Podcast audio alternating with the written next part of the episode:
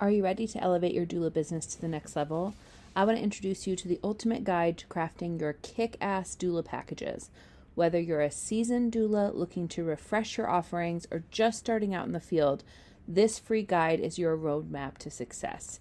In this guide, you'll find strategies to tailor your services for your clients, ways to make the prices sustainable for you and something that you feel really great about, and different creative ways to make your doula packages unique to you and not just the same as everybody else's in the industry. This is a free guide and you can download it right now. Head over to hurrahdoulaservices.com/doula packages to get your copy today.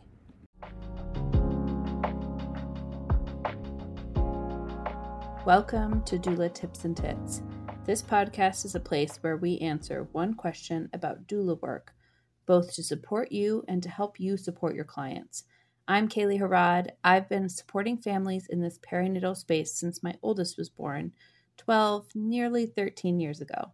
I am a birth and postpartum doula, childbirth educator, La Leche League leader, and a doula coach. I love guiding and supporting doulas as they work out their doula business. It is a tremendous joy to be trusted in this way.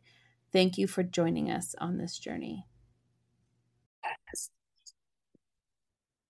Hello and welcome back. I have another guest with me today who I'm very excited about, my dear friend Tiara, who is an IBCLC but also a doula, so lives in our space of doula work, and also has her own podcast. So I will be sharing her podcast information in the show notes so that you can go check it out. It's an amazing resource, all about birth stuff.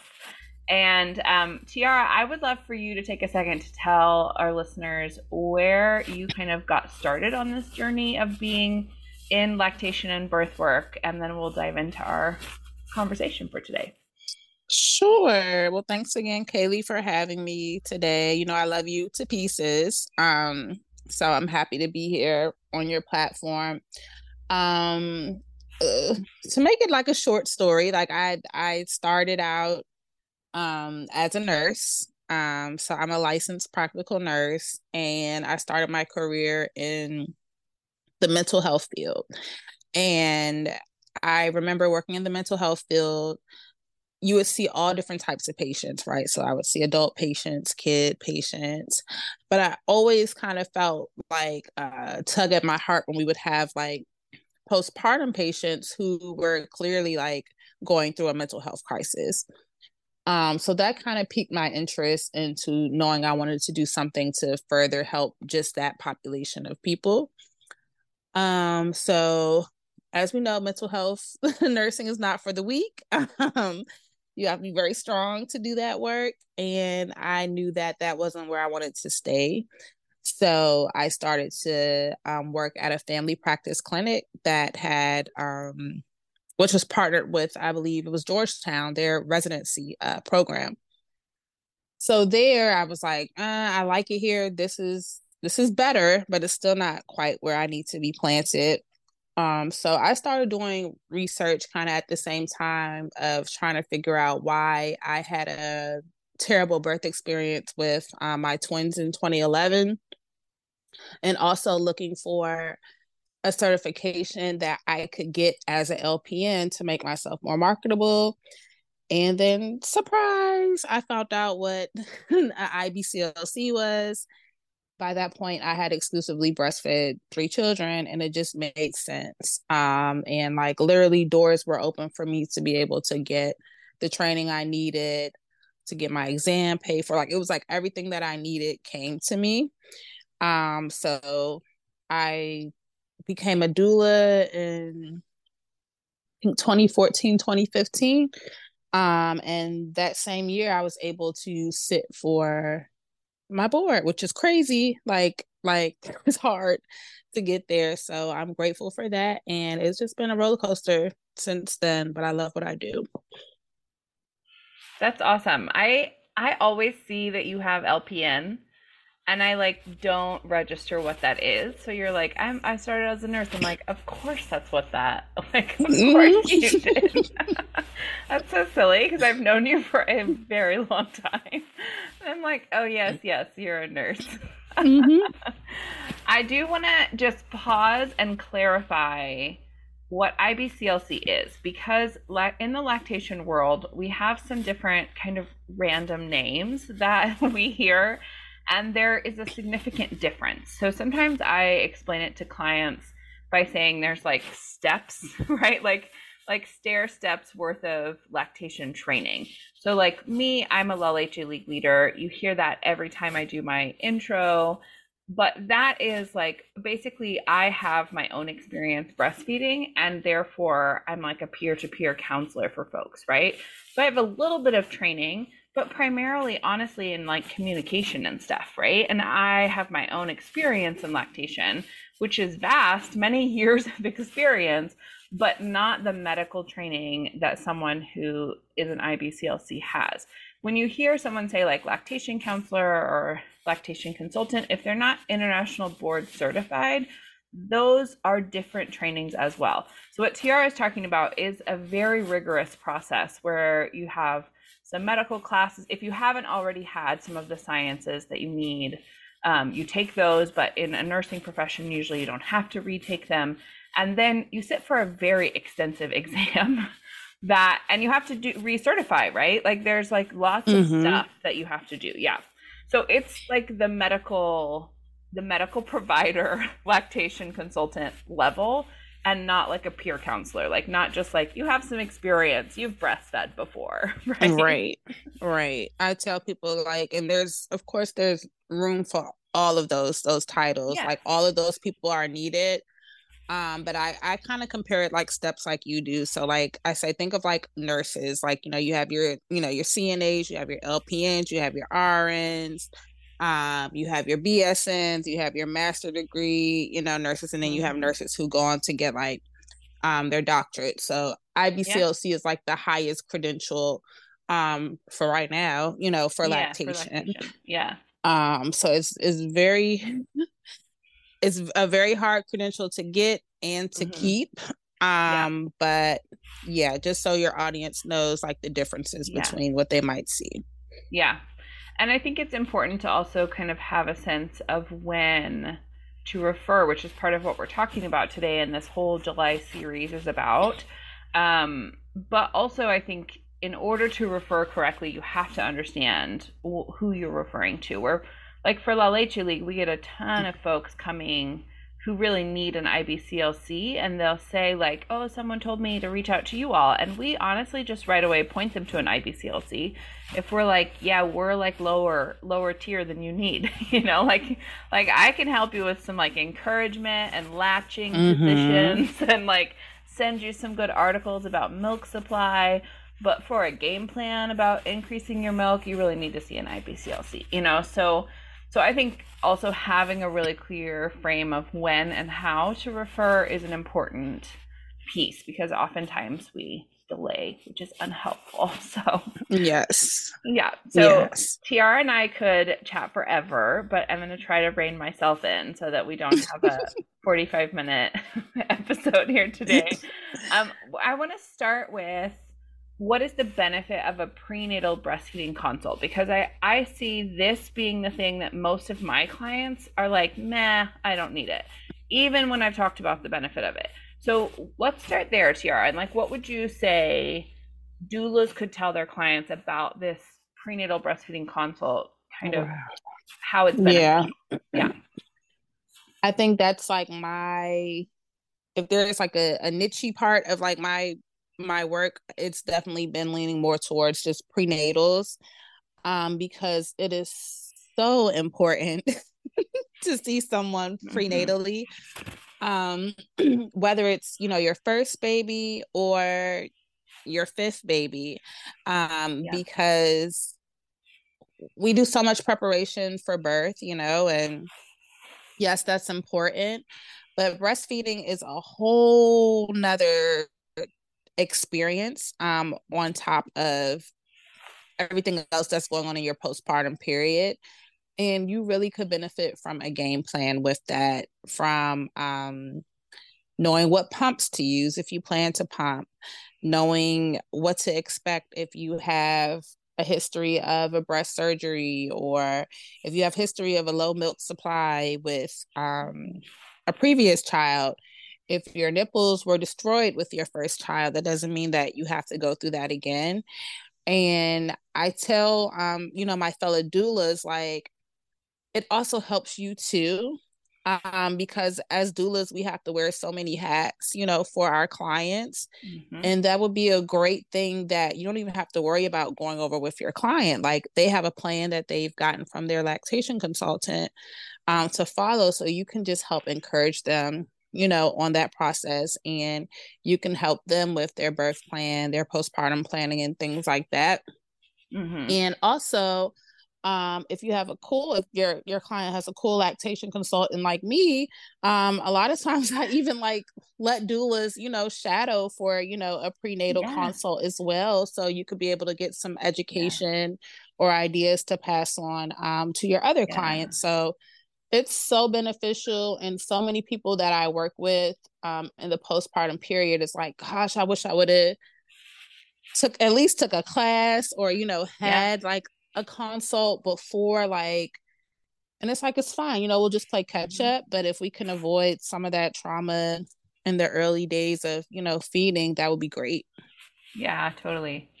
I think one thing that I would add to that is that, if you see someone cool like Tiara, you also have some relationship already built, right? So yes. In the postpartum time, I really firmly believe that a barrier to care is just figuring out who to see for anything, and it's already overwhelming. And so if you're like, I have my IBCLC, I already saw her, I already saw that person prenatally, so I'm just going to obviously see them again after the baby comes. I think that also normalizes needing that person on your team. Like, nobody is thinking like, okay, I don't need any support in the postpartum time. They're thinking like, I'm going to see my pediatrician, right? I'm going to see my provider that helped me give birth. I'm going to maybe have some counseling if I already have a mental health person on my team. And so they have these things set up, and IBCLC just needs to be one of those things. If you're planning to lactate, if you're planning to feed from your body, then that's an important step to use, to just assume you're going to need some help from a professional when you're doing that. So, the other thing that I think is important for people to know, and you can tell me, Tiara, if I'm accurate in this, but I think when you're going to a provider who does take insurance, oftentimes your insurance will cover a prenatal visit. Is that right? Yes. So I would say maybe, unless you're like a Medicaid, client, outside of that, I don't think that there's any chance that at least a prenatal wouldn't get covered, because it would be billed under a class, it's you getting education. You're getting a private class. Yeah. So please encourage those, because it's so needed. And then even for I can only speak for my practice, but for, my Medicaid clients, I have sliding scale, I have, free consults. I have, support groups where you could maybe get some information from there. So there's no reason why you cannot, even if you choose not to feed, from your breast or chest after you have the baby, that information that you have on just infant feeding is invaluable for those first, few days. Yeah. Well, and I think what we often think about, going back kind of to your point of we do all this preparation for birth, but then, we're just good luck with breastfeeding. Breastfeeding is the one thing that starts immediately after birth. I mean, if you're going to do it, you do it within an hour of having given birth. And so that's the other thing that I think we sort of compartmentalize it to the postpartum time, but it's one of the fastest postpartum things you have to do that you really need to know in the prenatal time.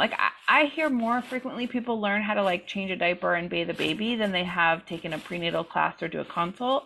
And I'm but you don't even need to change a diaper or bathe the baby for at least a day, I mean, that first day, the nurses are going to help you. Or if you're at a birth center, the folks there are going to help you.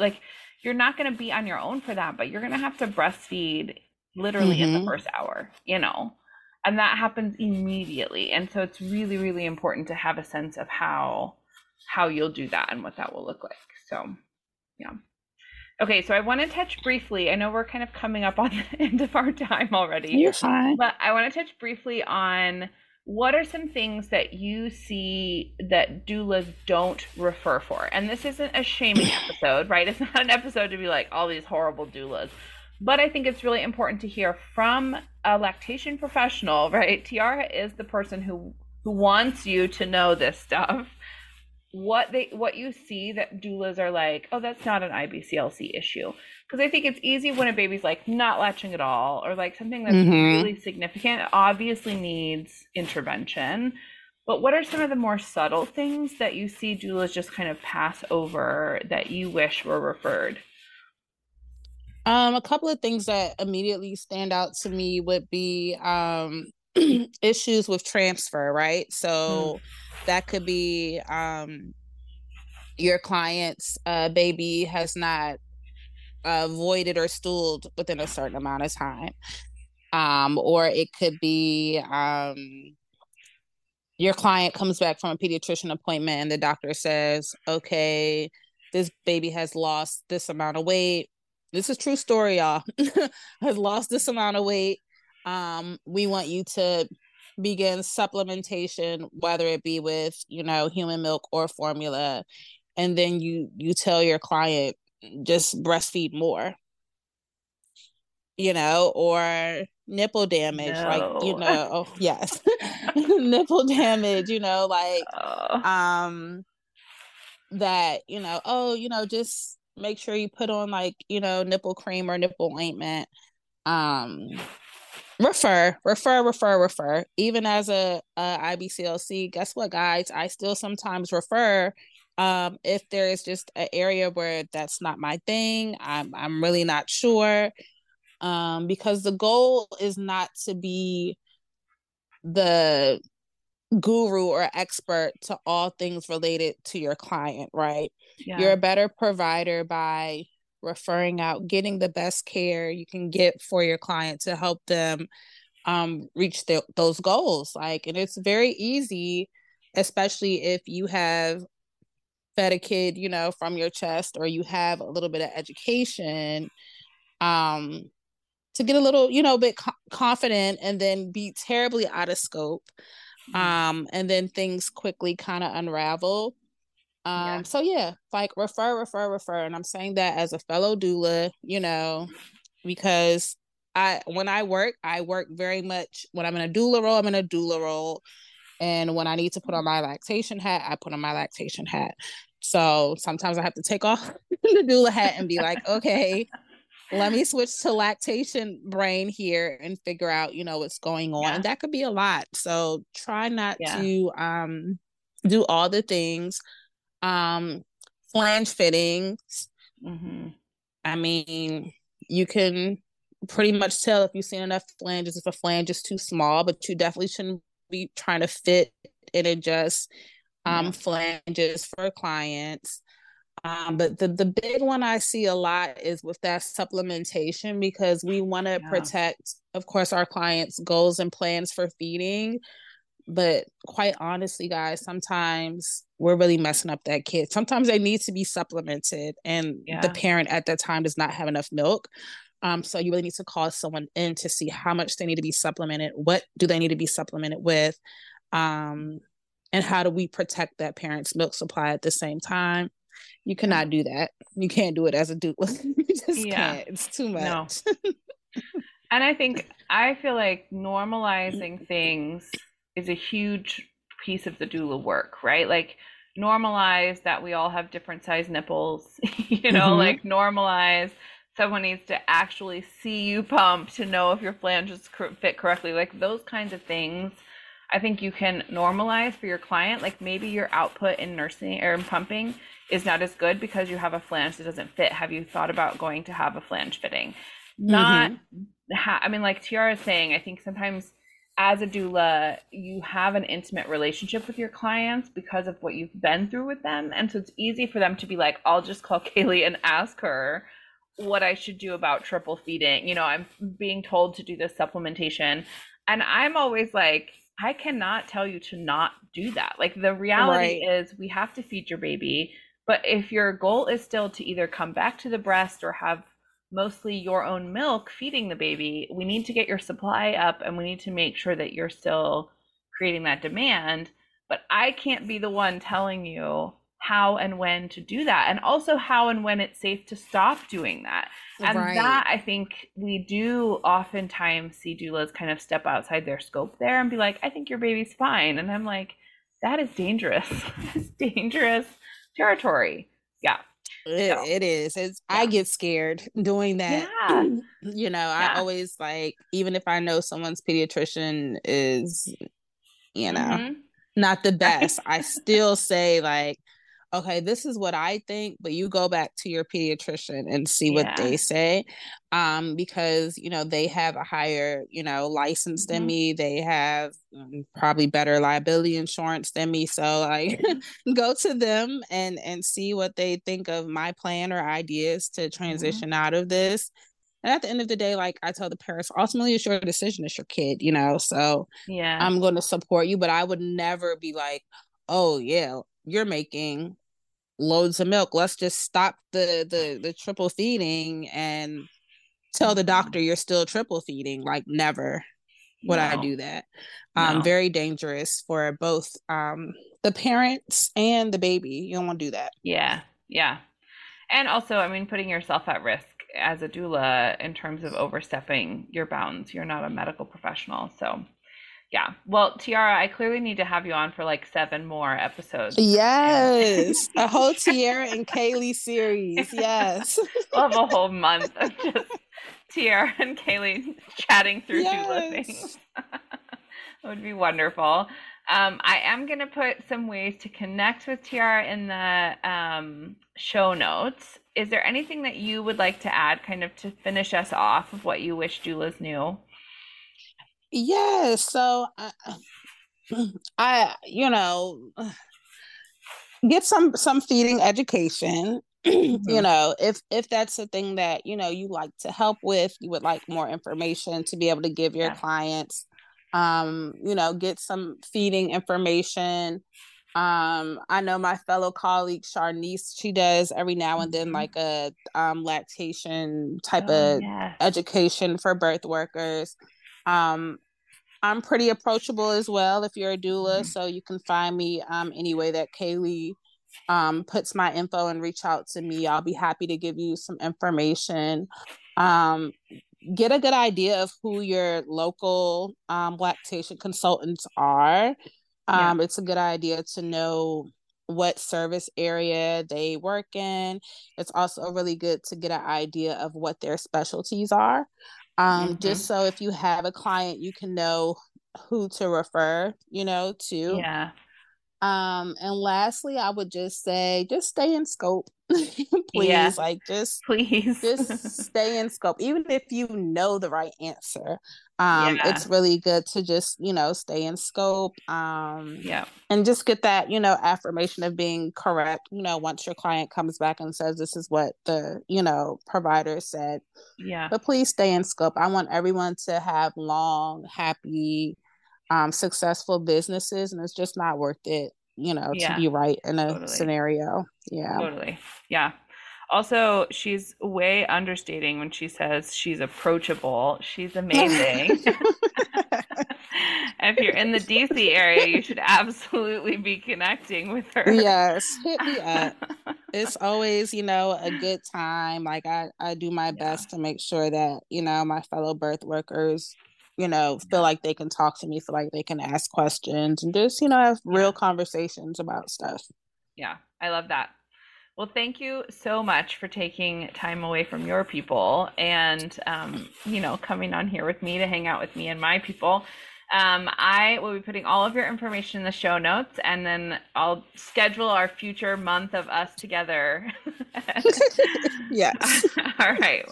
Until the next episode. Thank you, Kaylee. You're welcome. Bye.